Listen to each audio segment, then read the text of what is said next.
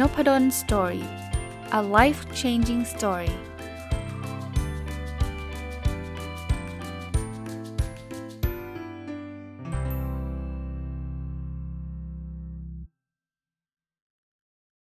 วัสดีครับ ยินดีต้อนรับเข้าสู่นพดล Story Podcast นะครับ แล้วก็ทุกวันเสาร์ก็ยินดีต้อนรับเข้าสู่รายการผู้ประกอบการวันหยุดนะ วันนี้หยิบหนังสือที่ชื่อว่าปั้นช่องให้ขายคล่องด้วย TikTok นะครับเขียนโดยหมอกิมนะครับคุณธีรพงศ์เศรษฐวัฒนะครับนะครับนายสัตวแพทย์ธีรพงศ์เศรษฐวัฒนะครับ ก็ต้องเรียกว่าคุณหมอกิมแล้วกันผมเรียกคุณหมอกิมก็เป็นคนที่ผมรู้จักมาก่อนหน้านี้ พอสมควรแล้วนานพอสมควรแล้วล่ะนะครับ ก็น่าจะมาจากคอร์สการเขียนหรือคอร์สอะไรสักอย่างแต่ก่อนถ้าเข้าคอร์สเจอ เจอหลาย ๆ ท่านในในคอร์สเนี่ยฮะก็คุณหมอกิมก็เป็นนักขายคนหนึ่งที่เก่งมากนะครับ แล้วผมเห็นผลงาน คุณหมอกิมในในเล่มนี้ก็เลยหยิบมาอ่าน สารภาพก่อนอย่างแรกคือตัวเองก็ไม่ได้เล่น TikTok นะเล่นเล่นหมายถึงว่าเข้าไปดูอะเข้าไปบ้าง แต่ว่าจริง ๆ มีช่องนะโดยติดตามได้นะนพดลสตอรี่เลยชื่อนี้ใน TikTok แต่ยังไม่มีคลิปลง แต่ที่หยิบมาเพราะว่าคิดถึงรายการนี้ด้วยนะครับ ผู้ประกอบการวันหยุดขายเข้าใจว่าหลาย ๆ คนเนี่ยก็อาจจะมองเห็นช่องทางในการขายของผ่าน TikTok ก็เลยหยิบเล่มนี้มาอ่านจนจบ ตอนอ่านจบเนี่ยคิดในใจว่าเอ้ยเดี๋ยวเราลองทำบ้างดีกว่า แต่ยังไม่ได้เริ่มนะครับ เราเรามาเริ่มพร้อม ๆ กันเลยก็ได้นะครับ เพราะฉะนั้นเนี่ยผู้ประกอบการมันหยุดเนี่ยถ้าเกิดอยากจะมีช่องทางในการขายอีกหนึ่งช่องทางก็ลองพิจารณา Tik t o อกดูได้นะครับ ใครที่ยังไม่เคยแบบรู้จักมันเลยเนี่ยเอาแอปมาลงแล้วแล้วดูครับมันเป็นคลิปสั้นๆ คล้ายๆ YouTube อะแต่ว่ามันเป็น YouTube ที่ ที่คล้ายๆ Facebook พูดพูดอย่างนี้งงมากคือมันเป็นคลิปวิดีโอแล้วก็เลื่อนไปเรื่อยๆเรื่อยๆเรื่อยๆนะเหมือน Facebook เวลาเราถ่ายฟีดไปเรื่อยๆ แต่ส่วนใหญ่ Facebook มันก็จะมีทั้งข้อความมั่งมีรูปมั่งมีมีอะไรดีล่ะ มี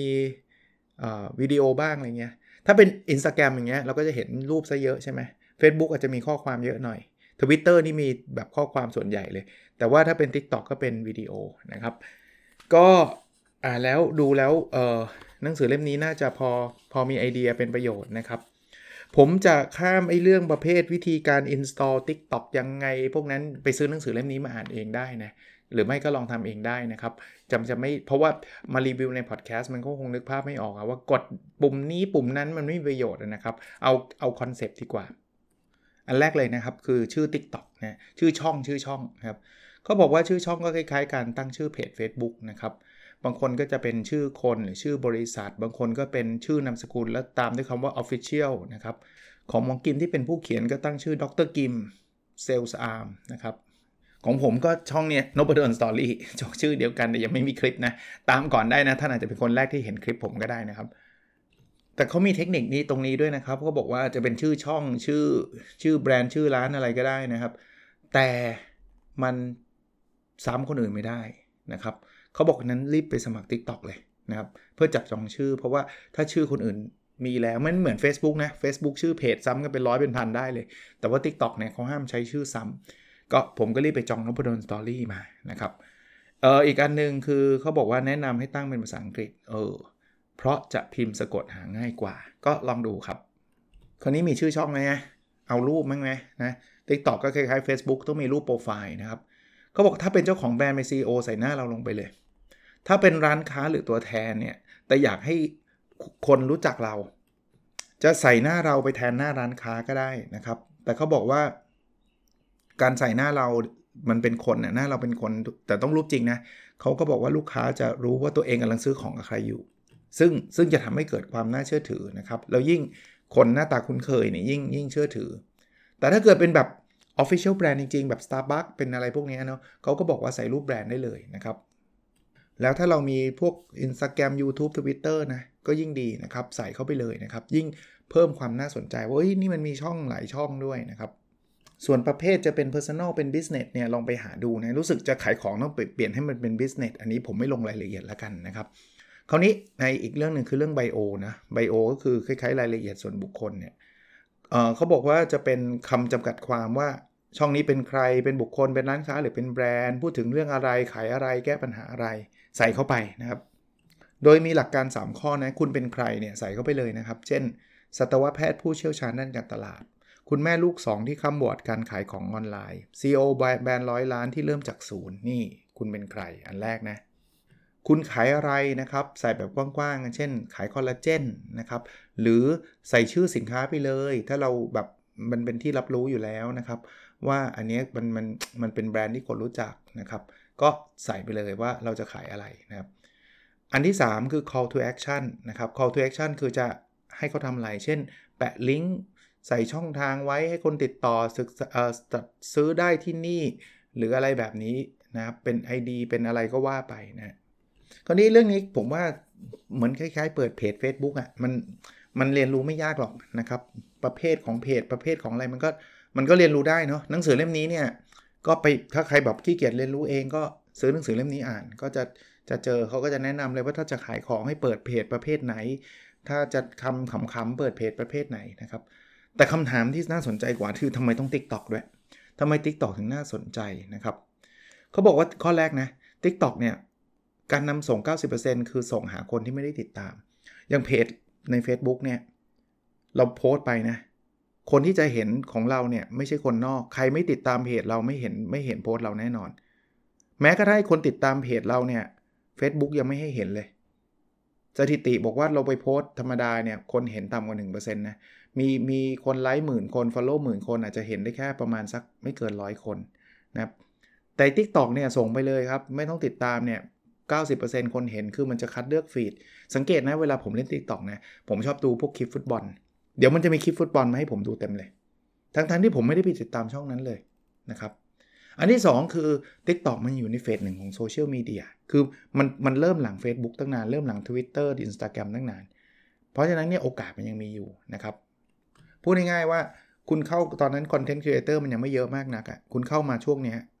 โอกาสที่คนคนเล่นมันเล่นมันมากกว่าคนสร้างอะ คนสร้างคือสร้างคลิปสร้างอะไรเงี้ย เพราะนั้นโอกาสที่คนจะเห็นคุณเนี่ยจะเยอะขึ้น ถ้ารอให้มันดังแบบ Facebook ตอนนี้มันทำเพจเนี่ยอาจจะอาจจะยากนิดนึงใช่ไหมอันที่ 3 คือยุคทองจะทำให้คนในแพลตฟอร์มร่ำรวย บวกการขายของเนี่ยเดี๋ยวนี้มันอย่าง Tik t o อกเนี่ยเขาว่ากันว่านะว่าเฮ้ยมันมันขายได้ดีเลยนะนะครับเพราะฉะนั้นเนี่ยคุณ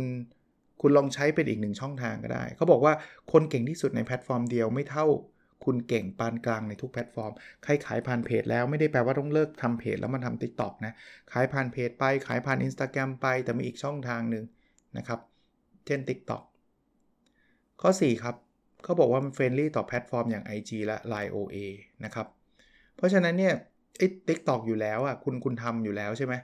ช่อง TikTok อยู่แล้วคุณมีคลิปที่โปรโมทของขายอยู่ใน TikTok อะคุณไปอัปโหลดใน Instagram ได้เลยนะครับ คุณไปแชร์ใน Line OA ได้เลยไอ้พวกเนี้ย Line OA รู้จักใช่ไหมฮะ Line Official Account ซึ่งจริงๆนพดลสตอรี่มีหมดเลยนะ แต่ว่าไม่ได้ขายของนั่นเองเอามาแชร์บทคงบทความแชร์รูปแชร์คงบทคาสอะไรเงี้ยก็ชื่อเดียวกันนพดลสตอรี่ใน Instagram ใน Line Line Official Account ชื่อเดียวกันนะฮะแล้วข้อที่ 5 นะ ข้อสุดท้ายที่ทำให้ TikTok น่าสนใจคือ content มีความหลากหลาย มีหลายคนชอบบอกว่า TikTok ต้องเต้นผมบอกไม่เกี่ยวนะคราวที่แล้วไม่คราวที่แล้วแหละ ก่อนหน้านี้ผมไปโพสต์ใน Facebook ว่าผมเปิด Tik t o อกแล้วนะ แต่ยังไม่รู้จะเอาอะไรลงก็มีนักศึกษามีลูกศิษย์มาบอกอาจารย์เต้นเลยเต้นเลย จริงๆ ก็ไม่จำเป็นต้องเต้นนะครับ จริง ๆเขาบอก Tik t o อกมี content ที่สนับสนุน content ที่หลากหลายเหมือน YouTube นั่นแหละนะครับเขาบอกถ้าเปรียบเทียบกับโซเชียลมีเดียเนี่ยโซเชียลมีเดียตอนแรกเนี่ยเขาจะดึงดูด user ใหม่ๆ พอuser มาเยอะแล้วเดี๋ยวเขาจะเริ่มขายโฆษณาเนะจะให้คนเห็นเพจเราตอนนี้ต้องจ่าย boost โพสต์ boost เพจอะไรเงี้ยแล้วเสร็จแล้วเนี่ยเขาก็จะไปถึง phase ที่ 3 คือ มีพื้นที่ขายโฆษณาเพิ่มนะจะมีอะไรเต็มไปหมดเพิ่มบอก TikTok ยังอยู่ใน phase แรกก็คือดึงดูด user ใหม่ๆเขาถึงบอกว่าตอนนี้เป็น opportunity ครับ เป็นโอกาส เพราะฉะนั้นคุณทำคลิปไปตอนนี้คนอาจจะเห็นเต็มไปหมดเลยเยอะไปหมดเลย วันก่อนมีคนมาโชว์นะว่าโหนี่เพิ่งเพิ่งทำมามีล้านวิวแล้วอะไรเงี้ยโหนั่นไม่น่าเชื่อเลยใช่ปะโอ้โหแล้วบางทีเราทำ YouTube แทบตาย คือ คือคนแบบดู 200 500พันหนึ่งอะไรเงี้ยพันหนึ่งก็ดีใจละอะไรเงี้ยแต่ว่าพอ TikTok มันเป็นล้านเลย ซึ่งเขาบอกว่ามันเป็นช่วงแรกอะ TikTok มันกระตุ้นเนี่ยมันอยากให้คนมาทำคอนเทนต์เยอะๆ เพราะนั้นใครทำคอนเทนต์ช่วงแรกมันก็จะโปรโมทให้คนเห็นเยอะๆอะไรเงี้ยคนทำก็มีกำลังใจใช่ปะแต่ก็ใช่ว่า TikTok จะไม่มี ad นะในหนังสือเขาก็แนะนำนะ ad คือโฆษณานะครับ ถ้าใครอยากทำช่องอยากให้คนรู้จักโปรไฟล์ของเราทำนู่นทำนี่ทำได้นะครับ ในหนังสือเขาจะเล่าเลยว่า เวลาทำแอดทำยังไงแบบไหน ซึ่งก็ผมก็จะสกิปไปเพราะว่าอย่างที่บอก มันคงไม่ต้องบอกว่าแบบ กดปุ่มนี้กดอะไรเงี้ยมันมันต้องดูภาพด้วยนะก็อันนั้นไปดูนะครับ แต่ว่าเรามาดูคอนเซปต์กันดูครับ ถ้าจะทำเข้าไปใน TikTok เราจะต้องดูอะไรบ้าง อย่างแรกคือกลุ่มเป้าหมายครับ กลุ่มเป้าหมายคือวางแผนว่าจะเจอใคร แล้ววางตัวเป็นใครนะครับ เอาให้เอาให้ชัดเจนอย่างคุณหมอกิมเนี่ยวางแผนบอกว่าจะแนะนำตัวเองเป็น Line Certified Coach ก็คือคนที่ทำแบบเรื่องของ การตลาดต่างๆ ในโซเชียลมีเดียของ Line นะให้คน TikTok รู้จักนะครับ เพราะฉะนั้นเนี่ยเขาก็จะวาง positioning อะเนาะเขาบอกว่าคนส่วนใหญ่เนี่ยดังกันใน Facebook เยอะแยะแล้วดังนั้นเนี่ยถ้าขายของออนไลน์แนวความงามที่ฝังใน TikTok สนใจเรียนรู้เกี่ยวกับ Line OA เนี่ยจะนึกถึงคุณหมอกิมอ่านี่ก็คล้ายๆเป็นเป็นเป็นการตอบตัวเองว่าเราคือใครใช่ไหมซึ่งจะทำใน TikTok คุณก็ต้องมีกลุ่มเป้าหมายว่า คุณคุณกลุ่มเป้าหมายคือคุณกลุ่มนี้นะที่เขาอยากขายของ แต่ว่าอยากมาดูวิธีการมาหาหมอกิม 2 คือสต็อกคอนเทนต์คือต้องมีคอนเทนต์นะ ไม่ใช่เปิด Tik t o อกแบบผม เป็นตัวอย่างที่ไม่ดีคือเปิดแล้วทิ้ง ใครจะตามนี่นี่เปิดทิ้งไว้มันมีคนตามประมาณเกือบร้อยมั้งคือ ก็บอกดีใจนะครับ ยังไม่ได้ทำอะไรรู้สงสัยคนตามด้วยว่าเออเดี๋ยวเดี๋ยววันหลังอาจจะมีคลิปสั้นๆ ไปลงบ้ง คุณหมอกิมบอกว่าแนะนำนะ อยากให้ลงคอนเทนต์ได้ติดต่อกัน 90 วันครับ มันจะปั๊มยอดวิวให้กระโดดขึ้นมาจนช่องคุณติดเร็วขึ้นเยอะ เพราะนั้นเตรียมตัวไปได้เลยนะ แล้วคลิป TikTok ไม่ใช่แบบ ผมจะเอาคลิปพอดแคสต์ไปลงเงี้ยไม่ได้นะ เพราะว่าช่วงแรกๆเข้าใจว่าคลิปต้องสั้นด้วย จะมาลงที่ 20 นาทีเนี่ยไม่ใช่ล้วอันที่ 3 คือทำแฮชแท็กนะครับแฮชแท็กเช่น เรากำลังขายสินค้าโปรตีนการออกกำลังกายก็ใส่แฮชแท็ก แฮชแท็กรู้จักใช่ไหมครับ เป็นเครื่องหมายสี่เหลี่ยม คล้ายๆ เป็นตารางหมักลุกอย่างเงี้ย แล้วก็ออกกำลังกายลดน้ำหนักบำรุงกล้ามเนื้ออะไรเงี้ย อันที่ 4 นะเขาบอกว่าไหน ๆ ก็ไหน ๆ แล้วเปิดช่องทางอื่นด้วย Line OA Line Official App Account นะครับ IG Instagram นะครับ YouTube พวกนี้มันมันมันใช้ด้วยกันได้ ก็แชร์ลิงก์แชร์อะไรไปได้เลยนะครับ อันนี้ก็เป็น concept ที่เขาแนะนำ ในหนังสือแนะนำเรื่องเรื่องการยิง ad เนี่ยเขาก็บอกว่าระวังพวกกฎระเบียบด้วยนะเขาจะมีกฎระเบียบว่าห้ามใช้คอนเทนต์แบบไหนยิง ad แบบไหนไม่งั้นโดนแบนนะครับ หรือโดนเตือนนะฮะยกตัวอย่างเช่น อย่า overclaim นะ overclaim เช่น เห็นผลภายใน 7 วันได้ผล 100%อะไรเงี้ยห้ามอันที่ 2 ห้ามใช้โลโก้ TikTok ห้ามไปแปะเลย อันที่ 3 สินค้าลดน้ำหนักอันนี้ไม่ให้นะครับ 4 คือความยาวไม่เกิน 60 วิอ่าอันนี้อันนี้ถ้าจะโฆษณานะครับ ทำ TikTok เขาก็มีพวกค่าสถิติต่างๆ มาให้ดูด้วยนะว่า มีคนวิวเท่าไหร่ มีคนมีคนไลค์ยังไงอะไรเงี้ยนะครับ มีคนดูมากน้อยแค่ไหน พวกนี้คือข้อมูลที่ดีเราจะได้รู้ว่าคลิปประมาณนี้คนชอบนะวันหลังเราจะได้ทำคลิปได้ถูกใจคนคนดูเรา แล้วถ้าอยากโปรโมท TikTok เราทำไง เอาลิงก์ TikTok ไปแชร์ตามโซเชียลมีเดียเราครับ ผมทำไปแล้วนะ ใน Facebook ส่วนตัวนะครับ หรือเอา QR code ช่อง TikTok ไปแชร์ก็ได้นะครับคราวนี้มาถึงเรื่องการทำ TikTok Marketing การตลาดผ่าน TikTok เขาบอกว่าจริง ๆ แล้วเนี่ยคนทั่วไปชอบไปคิดว่ายอดวิวเยอะก็ดี เขาบอกว่าไม่ใช่ครับ เราต้องการกลุ่มลูกค้าดูเยอะ เพราะนั้นเนี่ยสมมุติว่าเราขายอาหารที่เกี่ยวข้องกับสุขภาพเพื่อสุขภาพ เราอาจจะไม่จำเป็นต้องคนดูเยอะแยะ แต่เป็นคนดูเป็นเด็กที่ไม่ได้สนใจเรื่องสุขภาพไม่ไม่มีผล เราอาจจะคนดูน้อยหน่อย แต่คนดูในเนื้อๆเลยเป็นพวกกลุ่มหลักสุขภาพ อันนี้จะดีกว่า แล้วนึกภาพนะ เวลาเราปั้นช่องเนี่ยอย่าไปปั้นแค่ขายสินค้าตัวเดียว หรือขายแค่ปี 2 ปีนะ ปั้นช่องเราจะก่ายไปได้อีกหลายปี เพราะฉะนั้นอันนี้อันนี้ผมต่อยอดให้นะ ไม่ใช่ตั้งชื่อช่องเป็นสินค้า แค่ตัวนั้นตัวเดียว พอโหคนตามเราเยอะแล้วสินค้าตัวนี้มันดาวเสร็จเลย ช่องมันชื่อนี้มันจะไปขายอะไรได้นะครับอันที่ 3 คือต้องรีบปักธงใน Tik t o อกอย่างจริงจังและลงทุนในช่องทางสม่ำเสมออย่างที่บอกนะทิกตอกตอนนี้มันเป็นแค่เฟสเริ่มต้น รีบไปยึดพื้นที่กันนะ คุณหมอคิมก็แนะนำนะ คือถ้าอยากที่จะเริ่มปั้นช่องใน TikTok ก็เริ่มต้นหาตลาดของตัวเองก่อน อันนี้เขาเน้นขายของนะครับ อันที่ 2 คิด topic การตลาดที่น่าสนใจนะอันที่ 3 ทดสอบคุณภาพกลุ่มเป้าหมาย แล้วก็อันที่ 4 หา concept ที่ช่องทำซ้ำได้อะก็ค่อยๆเลือกฮะค่อยๆคิดแล้วก็ทำไปเรื่อยๆ นี่ส่วนตัวผมต่อยอดอีกนพดล Story ทำ TikTok จะทำอะไรดีเนี่ยผมผมนึกมานานเลยนะ ตอนแรกใจแรกแวบแรกเลยนะ รีวิวหนังสือ แต่ผมคิดในใจเขาก็ฟังพอดแคสต์แล้วเปล่าวะแต่ผมก็คิดอีก เฮ้ย แต่รีวิวพอดแคสต์มันรีวิว 20 นาที รีวิว TikTok มันเอาเอาแค่ประมาณสัก 30 วิอะไรเงี้ย 60 วิอะไรเงี้ย ก็อาจจะเป็นอีกแบบหนึ่งนะ คนขี้เกียจฟังนพดล Story ยาวไป 20 นาทียาวไป เอาเอา 60 วิดีกว่า เออ รีวิวหนังสือก็ดี หรือแบบไม่เอาละหนังสืออีกแล้วเบื่อ เราพูดแนวคิดแบบการพัฒนาชีวิตนี่ไหมหกสิบวิอะไรเงี้ย แต่พอยผมนะผมมีนิดนึงคือตัวผมอะพอต้องแบบอัดคลิปอัดกล้องแล้วมันไม่ค่อยสะดวกอะไม่ใช่อะไรหรอกมันทำไม่เป็นก็เป็นข้ออ้างอะนะจริงๆ จะทำก็ทำได้แหละ แต่ว่าแค่ตอนนี้อัดพอดแคสต์ก็หมดแหละนะครับ ก็เลยยังไม่ได้ทำนะ แต่แต่อย่างที่บอกตามก่อนได้นะครับ เดี๋ยวเดี๋ยวมีเวลาไปทำนะครับ คุณหมอกิมก็จะมีเทคนิคอย่างเช่น การปั้นช่อง TikTok ยังไงให้รอดนะบอกอย่างแรกโฟกัสที่กลุ่มย่อยไม่ใช่แค่ยอดวิวนะอันที่ 2 แบ่งเวลาในการคิดหัวข้อและทำคลิปนะอย่างที่เมื่อกี้เล่าให้ฟังเลย อันที่ 3 โฟกัสคนที่ได้ประโยชน์ไม่ใช่คนคอยจับผิด คือใช่ครับมันมีคนว่าคลิปหน้าเบื่ออะไรเงี้ยช่างเอาเถอะเอาคนที่ได้ประโยชน์ และ4นะเขาบอกว่ารีบมี follower ให้เกิน 1,000 คนให้เร็วที่สุดทำไมต้องฝักต้องพันนะเขาบอกว่าเวลาคนมาเห็นยอด follow ในช่องเราก็จะเชื่อใจและอยากติดตามครับ ถ้าแบบ เคยเห็นเพจไหมมีคนตาม 30 คนเราไม่อยากตามนั่นมีคนตาม 3 ล้านกดเลย ไม่รู้แหละว่าเขาเขียนอะไรสามล้านน่ะต้องต้องกดแล้วอะไรเงี้ยเขายังมีการบอกแนะนำ3ฟังก์ชันพิเศษที่เพิ่มเพิ่มการมองเห็นใน TikTok คลิปนะ อันแรก Hashtag ที่เมื่อกี้ผมเล่าให้ฟังลดน้ำหนักไอ้เขาห้ามใช่ไหมลดน้ำหนัก ออกกำลังกายอะไรเงี้ยนะครับ Hashtag มันจะสร้างทราฟฟิกได้นะครับเขาบอกว่า ควรจะทำแฮชแท็กเป็นคำตรงๆ ที่เป็นปัญหา เช่น รอยดำหน้ากากอนามัย แต่งห้องอะไรเงี้ยเพลงอะไรเงี้ยเป็นคำตรงๆเลย ที่บอกปัญหาหรือความต้องการ แล้วหรือไม่ก็เป็นชื่อเรียกที่เฉพาะเจาะจงสำหรับสินค้าเรามากขึ้น เช่นแฮชแท็กนะหมอนคนนอนหลับยากลิปสติกเนื้อกำมะหยี่ดีท็อกผักเนี่ยหรือว่าเป็นคำใกล้เคียงกับสินค้าของเราอาจจะเป็นชื่อเรียกคู่แข่งหรือชื่อทางอ้อมนะครับ เช่น เราขายยาแต้มสิวก็เพิ่มแฮชแท็กกดสิวเข้าไปนะคนที่มีปัญหาเดียวกันจะมองเห็นเรานะก็สามารถสร้างสร้างแฮชแท็กสร้าง traffic ได้นะครับ อันนี้อันนี้เป็นเทคนิค อันที่ 2 คือใส่เพลงเขาเรียก music marketing นะใส่เพลงเร้าอารมณ์นะครับ ก็เพลงมันทำให้แบบคนชอบคนฟังแล้วแบบมันทำคอนเทนต์ได้ง่ายอะ่ะสังเกตใน TikTok มันจะมีเพลงให้เห็นปะคือมันก็ดีนะ สนุกดีนะครับ ทำคอนเทนต์แล้วมันมีความเป็น Tik t o อกอยู่อะไอตัวไอตัวเพลงเนี่ย ก็เลือกเอาให้มันเหมาะสมไอ้พวกนี้เราก็ต้องต้องลองดูนะครับว่าเพลงไหนที่มันเหมาะนะครับ อันที่ 3 คล้ายๆทำเขาเรียก Challenge Marketing เนาะ Challenge Marketing คล้ายๆ เป็นแบบจัดแคมเปญจัดไลฟ์อะไรแบบเนี้ยที่แบบว่าเขาแคมเปญไลฟ์สด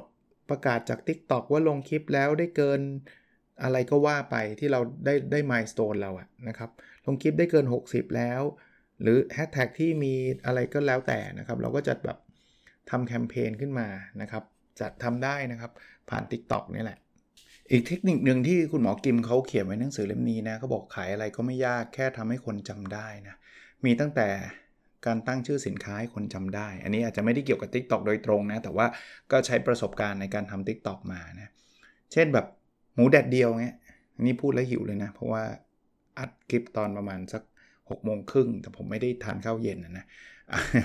มาดูต่อเขาบอกว่าแทนที่บุกหมูแดดเดียวเฉยมันมันธรรมดาไง ลองใส่แบบเพิ่มเติมไปหน่อย เปลี่ยนชื่อหน่อย เช่นนะ หมูอาบแดดสวรรค์หมูดาวดึง คือแบบมันไม่ใช่แดดเดียวธรรมดาแบบ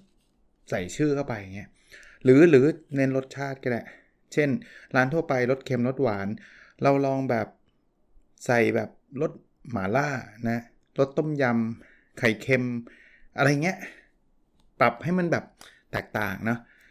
เออหรือถ่ายคลิปยั่วน้ำลายตอนทำคือแบบพูดประโยคว่าหมูแดดเดียวสุดอร่อยมันไม่เห็นไงแต่ถ้าเกิดเราเห็นตอนแบบทอดหมูอะไรอย่างงี้ คือถึงแม้จะไม่ได้กินนะแต่ว่า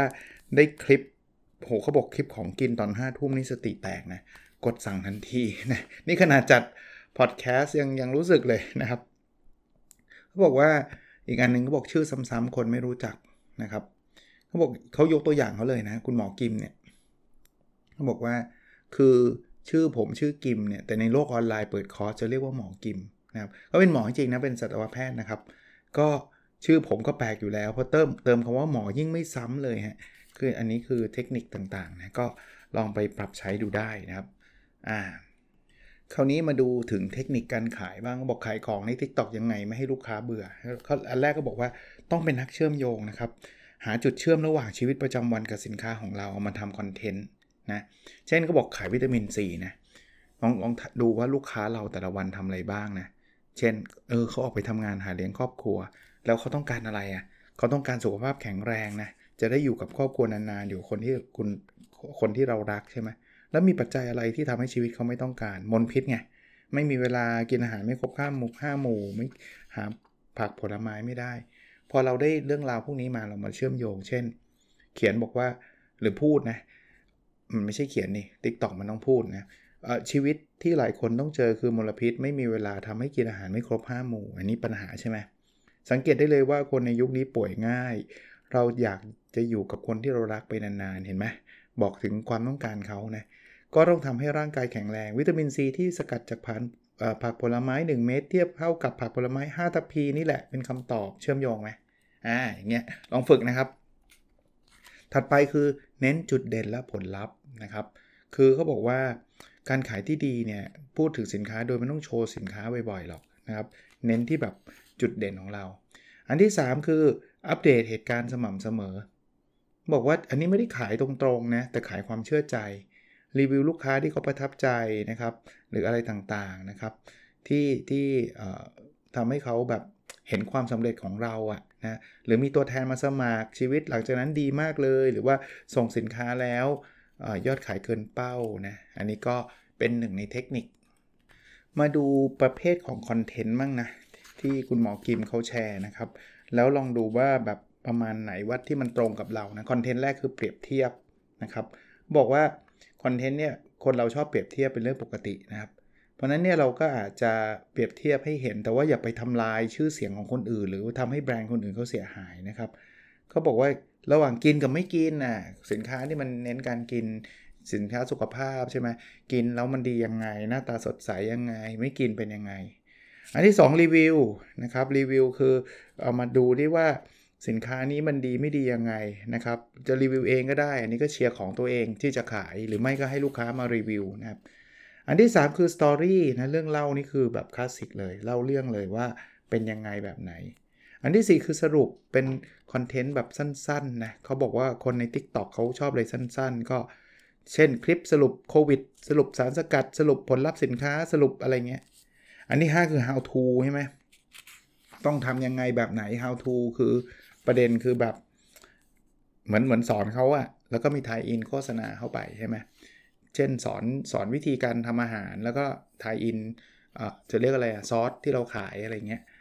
อันที่ 6 สัมภาษณ์อันนี้คือสัมภาษณ์ลูกค้าเลยนะครับ มีปัญหาอะไรต้องการอะไร อยากให้แก้ไขปรับปรุงยังไง ชอบอะไรในสินค้าเรา อันที่ 7 คือ opinion นะครับเอ่อ opinion นี่ก็คือการให้ความเห็นในเรื่องต่างๆ เป็นมุมมองที่ เราอาจจะบอกว่าเราเห็นด้วยหรือไม่เห็นด้วยยังไง แต่เขาบอกระวังนะไอ้พวกโอเปเนียนเดี๋ยวจะพาทัวร์มาลง เขาไม่เน้นนะครับ คิดดีๆ โดยเพราะเรื่องแบบเขาเรียกว่าอะไรล่ะ การมุงการเมืองอะไรเงี้ยนี่ผมเพิ่มให้นะบางทีมก็ไม่ค่อยคุ้มเท่าไหร่ถ้าเราอยากจะขายของเนี่ยนะในเล่มยังมีเทคนิคอีกเยอะเลยนะครับ จะมีเรื่องของการแสดงรูปภาพนะครับก็บอกว่าบางทีรูปรูปเดียวเนี่ยมันแทนคำพูดได้มากกว่า 5 นาทีนะ เห็นรูปก็รู้แล้วว่าสินค้าเรามัน work ไม่ work ยังไงนะ หรือ call to action เข้าใจคำว่า call to action ไหม เช่นเราจะบอกเลยว่าให้ติดตามในช่องทางไหน หรือให้ทำอะไรกดไลค์กดแชร์ หรือคือคือคือคุณมีคลิปแล้วคุณอยากให้เขาทำอะไรอะสั่งซื้อได้ที่นี่อะไรเงี้ยก็จะเป็นแบบนั้นนะครับ ยังมีพวกเทคนิคต่างๆ เช่นเทคนิคการเขียน ซึ่งเด็กสมัยนี้อาจจะนึกนึกภาพพวกนั้นไม่ออกนะ จริง ๆ สมัยรุ่นผมเนี่ยมันจะมีแบบหนังสือพิมพ์ที่เป็นหนังสือพิมพ์อะเขาจะมีแบบพาดหัว จริง ๆ เดี๋ยวนี้ก็พอได้นะ ถ้าเกิดคุณไปในในเว็บเนี่ยมันจะมีแบบคล้าย ๆ แบบชื่อบทความนะแต่ว่าสมัยผมอ่านหนังสือพิมพ์เป็นเป็นฉบับฉบับเนี่ยพาดหัวมันจะแบบใช้ศัพท์บางอย่างอะนะคืออ่านแล้วแบบเอออยากอ่านต่ออารมณ์คล้าย ๆ แบบนั้นอ่านไหนๆพูดละพูดให้เห็นเลยก็ได้นะ จัวหัวเขาบอกประโยชน์บวกโปรโมชั่น เช่น หน้าใสด้วยโปร 1 แถม 1 เห็นนะประโยชน์คือหน้าใส ตามด้วยโปรโมชั่นคือโปร 1 แถม 1 นะครับกินแล้วสิวหายแถมความขาวใสคูณ2นะก็กินแล้วสิวหายประโยชน์ใช่ไหมแล้วก็คูณ 2 ไปอีกนะครับโปรโมชั่นนะว่า buy one get one อะไรก็ว่าไป อีกแบบหนึ่งคือประโยชน์บวกในแบบไหนนะครับ เช่นคุกกี้สุดกรอบ ตอบโจทย์คนอยากผอม ก็คือสุดกรอบประโยชน์แล้วนะ แล้วยังตอบโจทย์คนอยากผอมด้วยในแบบนี้ด้วยนะครับ ก็จะจะจะมีความชัดเจน อันที่ 3 คือประโยชน์บวกสถานการณ์นะครับ ปีนี้ใครดวงมาอย่าปล่อยโอกาสนี้ไปเสริมให้ปัง 2 เท่าด้วยการบูชาตึ๊ดตึ๊ดตึ๊ดนะมีประโยชน์ใช่ไหมแล้วมีสถานการณ์ว่าแบบตอนนี้ดวงกำลังมาแล้วต้องเพิ่มแล้ว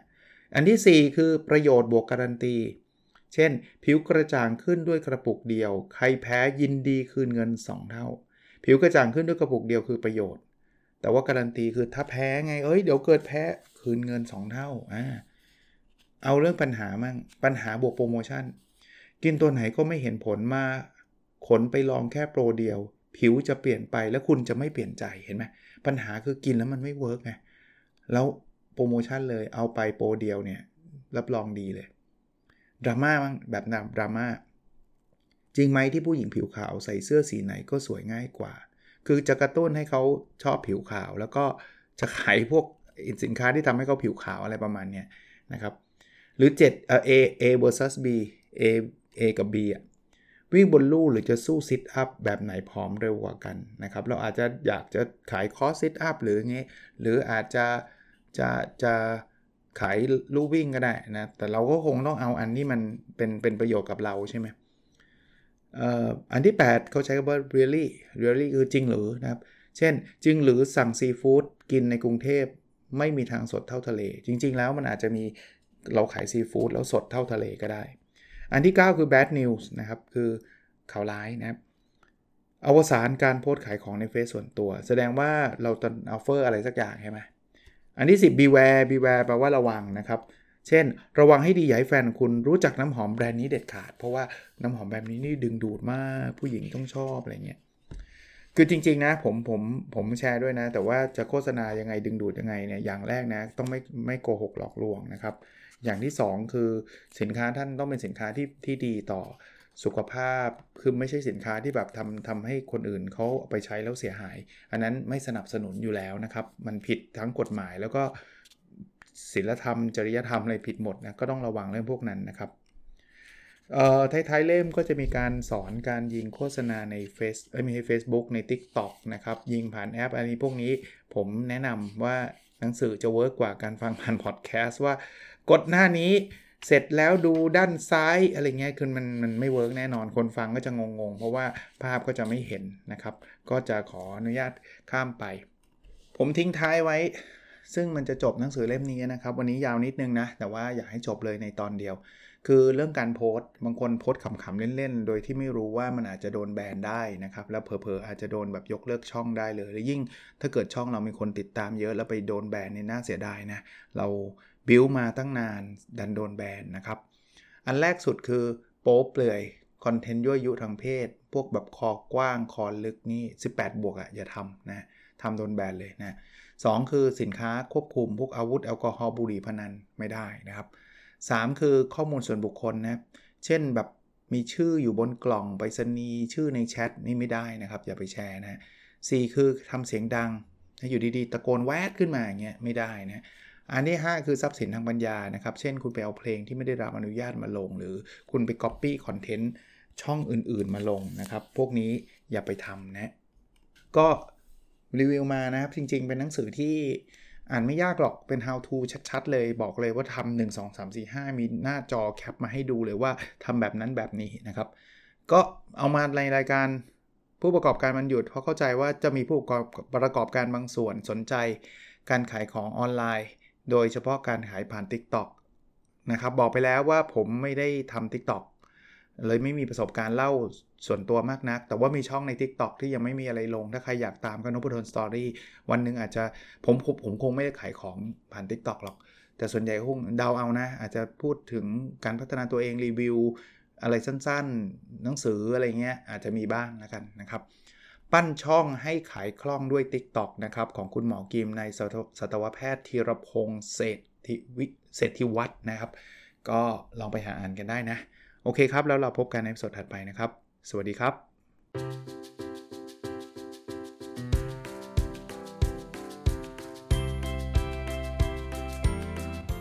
n o p a d o n Story a life changing story